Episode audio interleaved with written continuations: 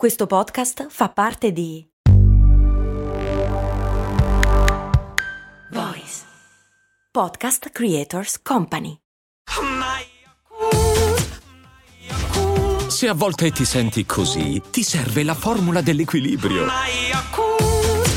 Yakult Balance, 20 miliardi di probiotici LCS più la vitamina D per ossa e muscoli. Masha mi chiede quanto tempo si impiega davvero a prendere un'abitudine? È possibile mantenere un'abitudine per sempre se è qualcosa che non ci piace per nulla?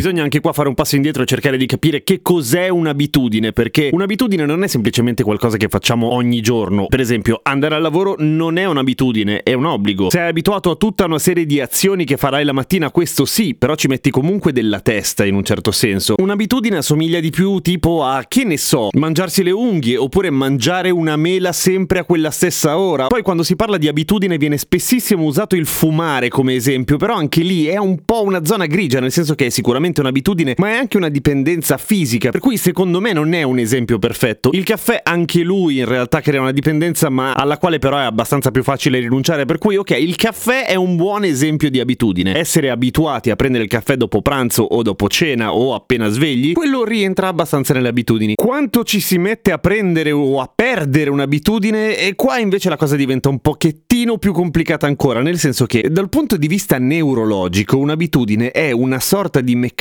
ripetuto così tante volte che è come se scavasse una sorta di solco nel cervello. Non lo fa veramente, se no avremo il cervello pieno di buchi.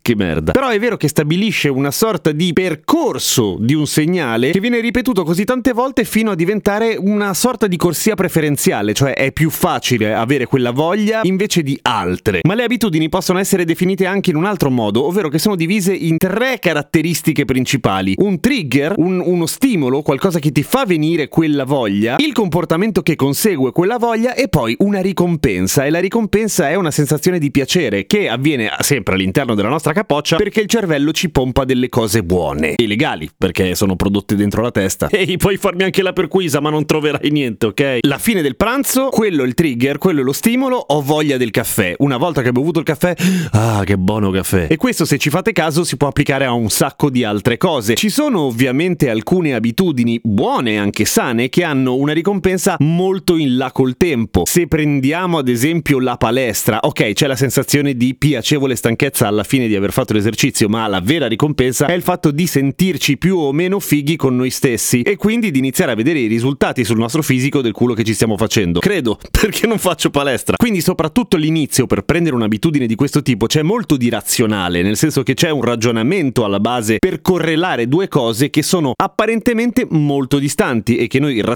irrazionalmente però sappiamo essere correlate appunto. Quanto è facile prendere un'abitudine oppure quanto è difficile perdere un'abitudine che non ci piace? Anche qua dipende da una serie di cose, dipende da quanto siamo motivati in quella cosa, vale a dire quanto corrisponde, quanto risponde ai nostri ideali o alla nostra identità, quello che vogliamo fare o quello che vogliamo diventare grazie a questo percorso, ok? Per cui è per quella ragione lì che cose apparentemente insensate e faticosissime come fare palestra oppure alzarsi prestissimo e correre alle 6 del mattino con meno 10 gradi con l'umido lombardo. Ce la fai perché sai che la ricompensa è tanta e sai che sei molto motivato e tu vuoi essere quella cosa lì. Vuoi, vuoi diventare quella persona lì. Devi diventare la versione migliore di te stesso. Dissento da questo punto di vista per una serie di ragioni, nel senso che la nostra migli- migliore secondo chi?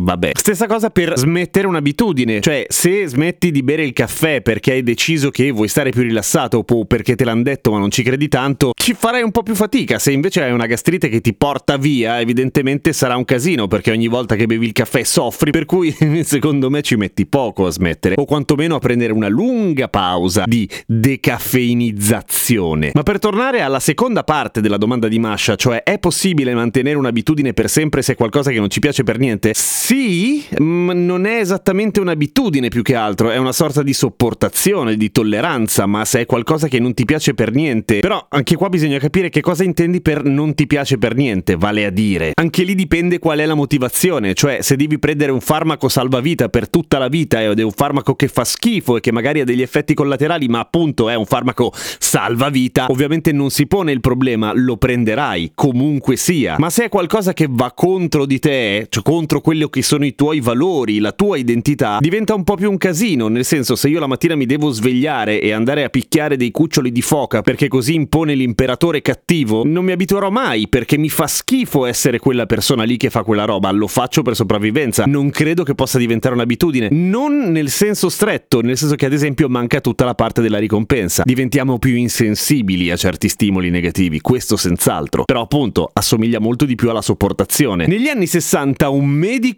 scrisse un libro ipotizzando che per perdere o prendere un'abitudine ci volessero esattamente 21 giorni e quest'uomo era uno psicologo? No, era un chirurgo plastico. Che cazzo c'entra direte voi? E infatti, niente, solo che lui si era accorto che i suoi pazienti o le sue pazienti che si sottoponevano alla chirurgia plastica ci mettevano più o meno tre settimane a abituarsi alla propria immagine e da lì lo applicò anche a cose che non c'entravano una minchia e tutti ci credettero, ma ovviamente fa più acqua del Titanic, è una teoria che non c'entra assolutamente nulla. Secondo studi successivi un pochino più accurati si è arrivati, essendo accurati gli studi, a capire che in realtà il range di tempo che ci vuole per perdere o prendere un'abitudine è abbastanza più ampio. La media è di 66 giorni, ma per media, cioè vuol dire che si va quasi fino all'anno, a meno di 66 giorni. Ma perché questi sono i tempi del cervello, i tempi per costruire quel famoso famoso percorso preferenziale all'interno del nostro cappuccione pieno di cose. Per cui siccome è faticoso, se dovete prendere una nuova abitudine, almeno che sia una buona abitudine, che sia divertente, che non sia ad esempio percuotere piccoli cuccioli di foca, non lo fate, anche se non siete abit- non, non, non percuotete praticamente niente, niente di non consenziente, facciamo così.